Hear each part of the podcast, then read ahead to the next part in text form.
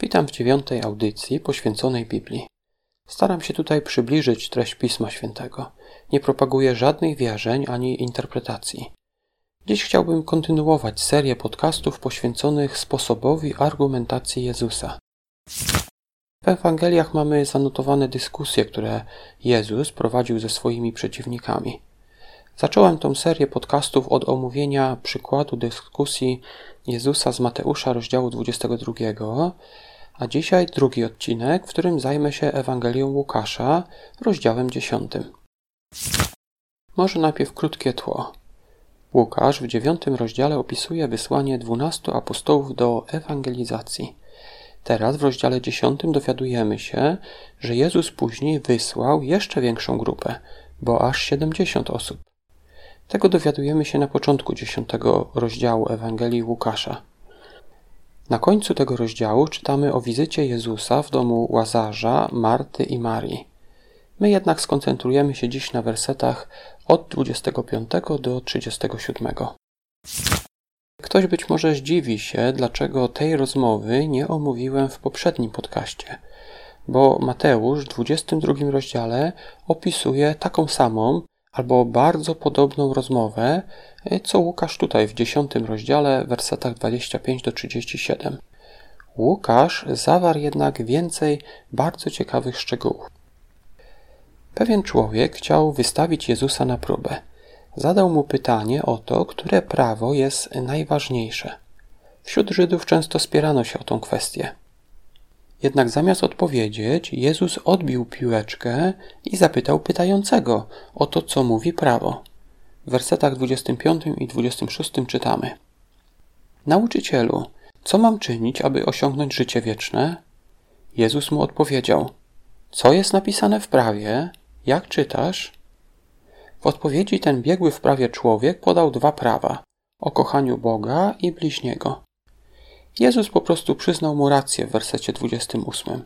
Jezus rzekł do niego: Dobrześ odpowiedział, to czyń, a będziesz żył. Ten człowiek dopytywał się dalej o to, kto jest bliźnim. Wielu uczonych twierdziło, że bliźni to inny Żyd.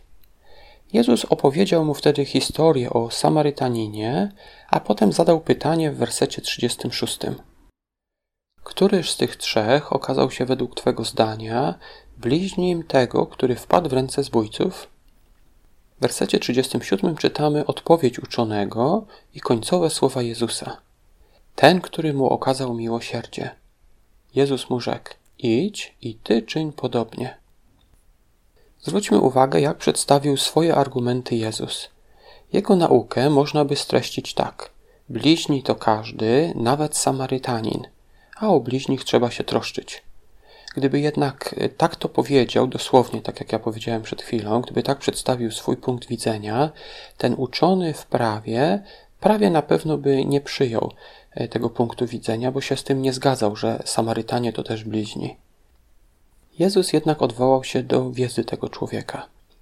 Co ważniejsze w tej rozmowie, uczony w piśmie prawdopodobnie miał wielką wiedzę teoretyczną, a Jezus wskazywał na praktykę. Dwa razy Jezus kończy zwrotem to czyń oraz idź i ty czyń podobnie. Uczony w piśmie określał, kto jest bliźnim na podstawie narodowości.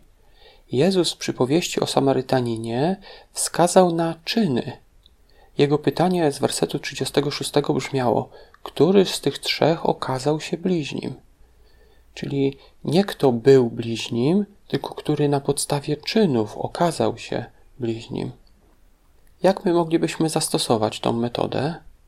W rozmowach z ludźmi, którzy są wrogo nastawieni, przedstawianie swojego punktu widzenia spotka się prawie na pewno z wrogością, pogardą, czy może nawet wręcz atakiem, czasami fizycznym. Warto wtedy odwołać się do wiedzy przeciwnika i pozwolić mu samemu dojść do logicznych wniosków. Ludzie nie lubią, żeby im coś mówić, szczególnie gdy trzeba im wytknąć błędy. Dotyczy to także nas. My też wolimy dojść sami do jakichś wniosków, niż gdyby ktoś nam mówił, że popełniliśmy błąd. Co ważniejsze, dla Jezusa nie była to teoretyczna dyskusja. On argumentował w kwestii tego, jak należy żyć. Starajmy się więc nie wpaść w tą pułapkę, w jaką wpadli uczeni w piśmie, którzy dyskutowali na temat teorii, a zapominali o ważniejszej praktyce, o stosowaniu wiedzy. Dziękuję Wam za wysłuchanie tego podcastu. Był to drugi odcinek w serii o sposobach argumentacji Jezusa. Za tydzień pojawi się trzeci odcinek. W notatkach będą oczywiście linki do Łukasza rozdziału 10 w trzech różnych przekładach Pisma Świętego. Zachęcam do przeczytania całego tego rozdziału. Ja jeszcze raz dziękuję Wam za wysłuchanie i do usłyszenia w następnej audycji o Biblii.